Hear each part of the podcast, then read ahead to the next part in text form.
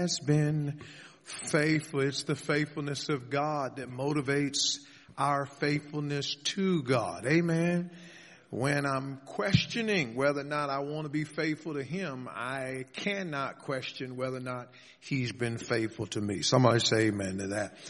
The book of Esther, chapter number eight. Chapter number eight. We'll close out the end of chapter number seven, get a couple verses there to wrap up chapter 7 and move into Esther chapter number 8. I don't know about you, feels like this book is moving kind of fast. Whoa, whoa, whoa. Slow down a little bit. Take it in. God is working behind the scenes. Amen. Thanking the Lord for it. Now let's, as I stated, Go back to chapter number seven and let's look at verse number eight.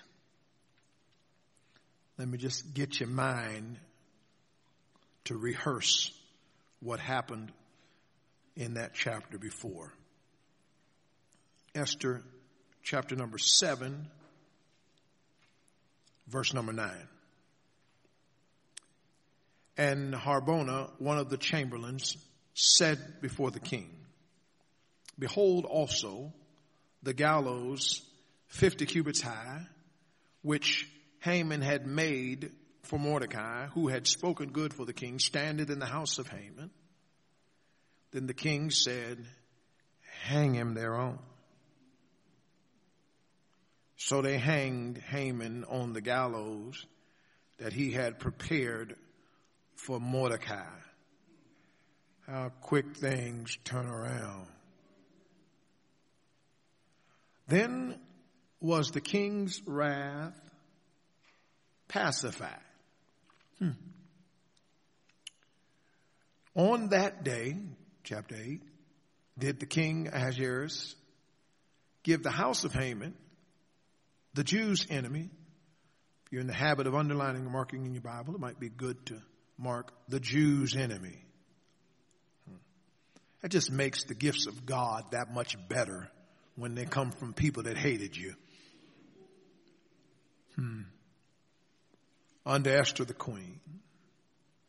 And Mordecai came for the king. For Esther had told what he was unto her. Might be good to underline that phrase too. Because this is all new, right? Up until this point in the book of Esther, she had not yet mentioned what Mordecai was to her. There's, there's no revealing of this relationship because of the threat that it might bring. Isn't it amazing? When God moves, you don't have to hide anything. Mm-hmm. So the Bible says, and the king took off his ring. Well, for long, we're going to be underlining every verse. I mean, it's all good. These are all comparative statements. They're, they are contrast to what happened earlier in our text. These are things that happened on, on Haman's behalf that are now happening on Esther's behalf. Ladies and gentlemen, when God moved, listen, God doesn't need a year, six months, three weeks, even three hours to turn things around. Just a move. The king is making a move took off his ring, which he had taken from Haman, gave it to Mordecai. And Esther set Mordecai over the house of Haman. Let the church say amen. Our Father, we pray you add thy blessing to the reading of your word once again. Cleanse me of sin, empty me of self, and fill me with your spirit. I pray, do a work in our hearts in Jesus' name. Amen. You may be seated. Thank you so much for standing. We discussed last time about the expressed petition of Esther. I mean, she'd found herself with an evil plot that necessitated an effective plan that resulted in eventual prestige for Mordecai and now an expressed petition. Please notice the sequence. The evil plot is the plan of Haman to destroy them. The effective plan is Mordecai's procedure to Esther on what to do about the plot. Now listen to me. I want every one of us to understand that for every evil plot Satan has, God has an effective plan. Now you're going to have to understand that. Because the flesh will have you thinking that the devil's gonna win. The flesh will have you thinking that Satan has out schemed God. The flesh will have you thinking that the odds are stacked against you. The flesh, the world, and the devil will have you thinking you're just as good as God. You can't figure this out once God does it. You gotta know before He does it. You gotta know going in. You gotta know before the trial comes. Once the trial shows up, while the trial is in the thick of things, you gotta know before the decree comes down, before the fire gets turned up, before you're thrown in the fire, while you're in the fire, before you come out the fire. You got to know before Goliath shows up, before he starts mocking, before he starts talking. You got to know before you take cheese and crackers to the to battleground. You got to know before you pick up a You've got to know before the prophets of Baal are screaming and dancing. You've got to know before the 185,000 gather. You've got to know before Satan comes with the scheme. You've got to know before the temptation is long. You've got to know 24 hours a day, seven days a week, 365 days a year, 366 on leap year, you've got to know that for every evil plot Satan has, God has an effective plan. You got to know it. It has to be a matter of faith that's unshakable, unquestionable, and unimpeachable. Because the moment you begin to doubt, the moment you begin to doubt, you begin to drift. Write it down. Write it down. Write it down before I forget it. The moment you begin to doubt, you begin to drift. Don't belittle the danger of doubt. Doubt may happen between these two temples. It may not be spoken. It may not be told. It may not be divulged. It may not be played on a screen. It may not be privy to the people around you. But my friend, I'm telling you, doubt is deadly, cannot be underestimated. The moment you begin to doubt, you begin to drift. There's something going on in your mind, and that is where the devil's playground is, and he begins to defeat you in the mind.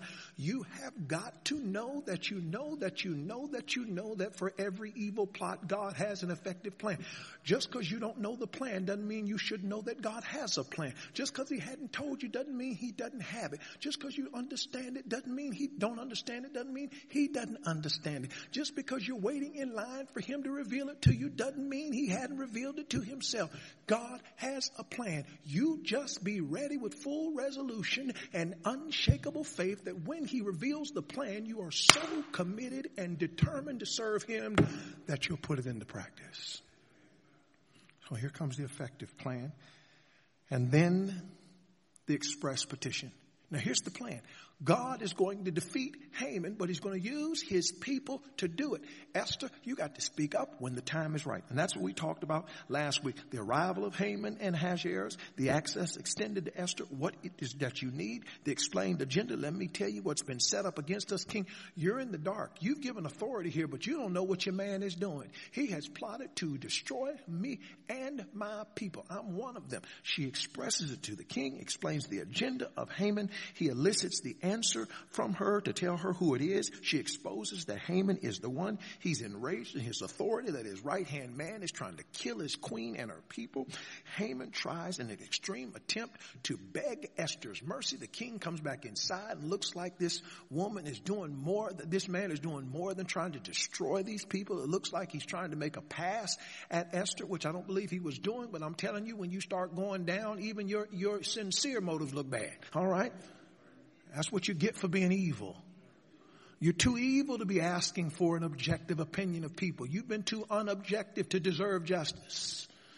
And so Haman is getting accused of something he's not doing, but he's been so much time, spent so much time doing that to other people, be sure your sin will find you out. And so the exacerbated aggravation of the king is highly upset that he enacts an apprehension, the enacted apprehension. Will he force it? And the word went out. The king put, as soon as the king said it, verse number eight, they went out of the king's mouth. They covered Haman's face. The people that were just doing Haman's bidding are now covering his face. And notice verse number nine, and Harbonah, one of the chamberlains, this is after the apprehension of Haman. And Harbonah, one of the king's chamberlains, said before the king, Behold also, the gallows 50 cubits high. Call it all out. Tell them how high they are. Which Haman had. Tell them who made them. For Mordecai. Tell them who he made it for. Who had spoken good for the king. Brag on that good man he's trying to destroy. Standeth in the house of Haman. Tell us where them gallows are located. Then the king said, hang him thereon. We've moved from the explained agenda to what I call the enacted. I'm sorry, we've moved from the, the, the express petition, excuse me, to what I call the enacted punishment. The enacted punishment. It is the petition of Esther that enacts the punishment of Haman. Let me say that again. It is the petition of Esther that enacts the punishment of Haman. Now, Here's what Esther needed to get this punishment enacted. She needed to be able to express her petition to the king and for the king to look at things for her well-being. In order for him to do that, God had to provide that opportunity. That's why, ladies and gentlemen, you gotta make sure you stay right with God because the key to open the door that you need to go through for deliverance is only a key that God holds. And so if God's got the key, you got to be right with God. I know, Pastor, I know, Pastor. Yeah, but we spend so much time trying to be right with everybody else. And then we call God at the last minute when it doesn't work out with them. And for Esther, it was altogether different. She, she didn't wait until she had no choice to call on God. She, she, she called on God because she knew she never had any other choice. And she says, God, she's fasting and she's praying, I need you, I need you. Why? Every single move I make, God needs to be prompted by your leadership. And I'm afraid that we, we call God in for the major moves and act like all of them aren't major. Listen to me, child of God. Every step you take, every move you make is major in the work of God. You don't need just, you don't just need God in the big moments when the bases are loaded and the, and it's three to two in the count and, and, and you know, you got, you got two strikes and you might, no, no, no, no, no, no. You need God from the moment you wake up in the morning. You need God on the mountaintop. You need God when things are good. Listen, I, I talk to people every day and I'm talking to people on a rec pastor. I'm in a desperate situation. I need God. You needed God yesterday before it got desperate. Let me tell you something, being alive on planet earth with a wicked devil, a lying flesh, and a crazy world, every moment is a desperate one. We've got to lean on God. So Esther has followed the leadership of God, and this is what causes this exacted punishment to take place. Look at the recognized plot. Look at the recognized plot that's highlighted here. Harbonah, one of the chamberlains, said before the king, Behold also, and then this is what he did in, in chapter 9. Hey king, let me just tell you how bad this plot was. Now Esther has told the king that Haman has set up a plot to destroy her and her people. But here one of the servants is further revealing to the king just how bad this plot is. King, let me tell you, there are gallows 50 cubits high, which Haman made for more. This guy wasn't only so wicked that he was destroying a people, he built gallows to hang Mordecai. And what timing to talk about how Mordecai is being mistreated just after the king has just found out that Mordecai saved his life. It's this timing. So Harbonah is using Mordecai in the statement to show the severity of evil of this assistant that has just been apprehended. And Haman's listening to this with a bag over his head. Huh? Uh, isn't that what, isn't that what it said in verse number eight? They covered his face. Can you imagine this guy muzzled up? and he's listening to Harbonah say, oh, by the way, over there at Haman's house, they got some, some 50 cubit high gallows that were all put up to destroy Mordecai. And by the way, not just any Mordecai, the Mordecai who spoke good for you, the Mordecai who saved your life. And guess where those gallows are? Standing in the house of Haman. This is a recognized, listen, I'm trying to tell you, and by the way, this is not Esther saying this, this is not Mordecai saying this. This is Harbonah saying it, who's one of the chamberlains. Look, look, look, look. I'm trying to tell you, when God turns things around for you, He doesn't just turn things around, He turns everybody else around for you. These were men who were taking their orders for Haman and now they are speaking for Mordecai. Very operatives for Haman's evil bidding are now the ones who are voicing the location for, for Haman's execution. Won't he do it? The recognized plot ushers us to a retributive penalty. So they hanged Haman. Verse 9, the king says hang him. Verse 10, they hanged Haman. I love the language of the Bible. On the gallows that he prepared for Mordecai. Listen, in other words, Haman not only died, he died on instruments that he created to kill somebody else. That's what God is saying. Be sure your sin will find you out. Listen, let me say this again. I could say it a thousand times and it won't be enough. So let's say it a thousand and one. It never pays to be evil because sometimes the more evil you are, the more evil you will inherit. And we fail to realize that some of the schemes that we devise for others' destruction are actually schemes being prepared for us. Be careful. Be careful. That which is done in spite might come back to bite. Write that down too. That was an accident. but it's so true. That which is done in spite might come back to bite. And listen, nobody thought, nobody thought in Haman's camp when he was building those gallows, including Haman, his wife, and his counselors, that he would be hung on his own gallows. You do not want to spend money on something that's about to kill you. I mean, if you're going to die, die for free. Retributive. Retributive is that which comes back to you as a result of your own evil actions. They, they are, they are repercussions. Retrib- didn't I tell you stay out of the revenge lane? Stay out of God's business. Come on, turn to your neighbor and say, stay out of God's business. All right. Now listen, let your neighbor say to you. Stay out of God's business. Revenge is God's business. All right. Stop trying to kill people. Stop trying to ruin people. Stop trying to get people fired. Stop trying to let everybody know how bad people are. God has a way of doing it.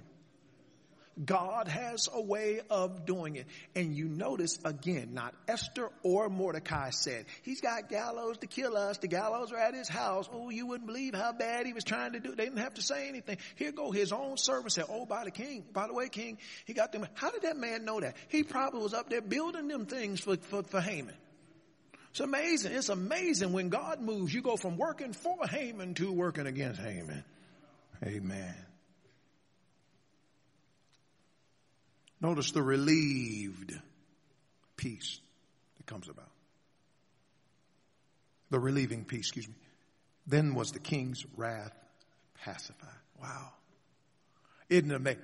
Isn't it amazing that the king who was hot just a few verses earlier cooled off once the source of his heat was eliminated? Listen, that's, that's why you got to wait on the Lord. You gotta wait on the Lord. I'm just so mad. I'm just so mad. I'm just so mad. Hey, listen to me. Stop acting on your anger and let God act against the source of your anger so your anger goes away. Let God remove the source of your anger instead of you acting upon it. Amen.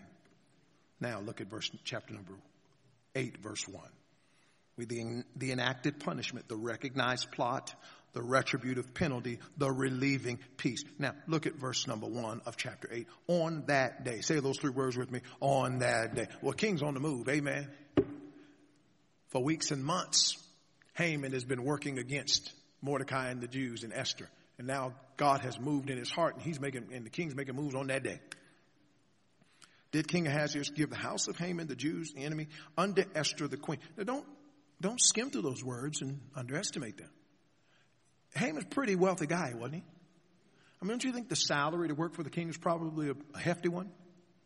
Don't you think his estate was probably a big one? I mean, if he's got gallows that high at his house, he's got a pretty nice house. Now look at look at the king and look at God. Turn to the person beside you and say, "Look at God." All right, now listen. Not only does he kill Haman, but he gives all of Haman's stuff unto Esther. Everything he left. Not his boys, not his wife, not his family. No, no, no, no, no, no, no, no, no, no. All of Haman's estate. The Bible says the house of Haman. His big old mansion that housed the, ga- that housed the gallows to hang your uncle. The whole house is yours. Listen, when God moves, he'll not only remove your enemies, but he'll give you their inheritance. The remarkable presentation. Wow. Notice verse number one. And Mordecai came before the king, for Esther had told what he was unto her. Not only the remarkable presentation, notice the revealing privilege. Now she's got the privilege of sharing. Oh, by the way, king, this man that was the target of Haman's animosity was not only the reason you're still alive, he's also my uncle. We've gone from an underground church to a above ground church, right? Where we've got to hide out for our safety. Look, look, look, look, look, look. You don't have to hide for safety once your threat is eliminated. Amen. The revealing privilege. Esther told what he was on her. Look at verse 2. And he took, and the king took off his ring. Look at the next statement. Which he had what? Haman had the ring. You know what he's doing with it? A bunch of nonsense. Hey, hey, hey, look. The, the Bible talks about how the righteous are in trouble when the wicked rule. Hmm? A whole lot of that's happening in America. A whole lot of that's happening in our world. There's a whole lot of foolishness going on. Listen, why is foolishness going on? When fools rule, foolishness goes on. But I'm going to tell you something. When God handles fools, he takes the ring off of fools and gives it to the righteous. You got to hang in there. That's why it's important that you don't join foolishness before God takes the ring off. Because if God takes the ring off and you've already joined foolishness, he doesn't have anybody righteous to put the ring on. There's Esther standing in the lane of righteousness, maintaining her composure as a child of God. Still doing right when someone does her wrong. Say it with me. Still doing right when I'm done wrong. Say it again. Doing right when I'm done wrong. Say it again. Doing right when I'm done wrong. Listen to me. If you're not doing right when you're done wrong, don't hold your finger out to get the ring put on it. You can't get blessed if you're trying to get even. You can't get blessed if you're, but past it, no, no, no, no, no, no, no, no. Revenge has nothing to do with what they did to you. It has everything to do with who God is. Now there was resulting promotion. And the king took off his ring, which he had taken from Haman, and gave it to Mordecai. And Esther set Mordecai over the house of Haman. This is where we're closed tonight. What a promotion. I said, what a promotion. This is a radical promotion. I mean, look, look, look. We were, look, we were pretty tickled over the, the wonderful privilege that Mordecai had, had to ride through the town with the king's apparel and Haman had to give it to him and he's riding through town. Listen, that was just a little temporary ride to say, I saved the king's life and they looked up the record books and now I'm finally getting recognized for. But this here, this is a whole lot different than just one little day riding through town. This is a promotion for Mordecai Mordecai that puts him where his enemy was. Listen to me. Stop trying to tackle somebody and steal their place. Just wait on the Lord. Let God move them out the way. This is what, this is what, they that wait on the Lord shall renew that. Wait on the Lord and be of good courage. He will strengthen their heart. Wait, I say, on the Lord. We've got to know that God is working behind the scene. Quit trying to move people out the way and run people down and, and tell everybody what everybody's doing and expose people. You don't need to do it. God has a way where you won't be caught up in the web of sin trying to correct sinners. Instead, you'll be waiting on a righteous God so that when He corrects them, which only He has the authority authority to do. You're waiting in line in your place for God to reward you what He took back from them. And only God can do that. Isn't that a blessing? I hope that encourages you where you are. Be still and know that I'm God. I will be exalted among the heathen. Hey, listen, God knows what he's doing. Now, everybody here got some enemies. Even if you're living for the devil, you got enemies. If you're living for God, you got enemies. And everybody in here has a plan for God to consider when it comes to destroying them. Can I tell you something? He doesn't need your suggestions. He knows what he's doing. He doesn't need your suggestion. He needs your subjection. Wait on him. Let him be God so that when he does what he does, you're right where you're supposed to be to let him stop them in their path and support you in yours. Our Father, we bless your name. Help us all work in our hearts. Pastor, God's working in my heart all over the building. Would you raise your hand? God's working in my heart. God, would you touch every believer and do what you do? We bless you, magnify you, and glorify you. In Jesus' name and for his sake. And all God's children said, Amen. Let's give God the praise for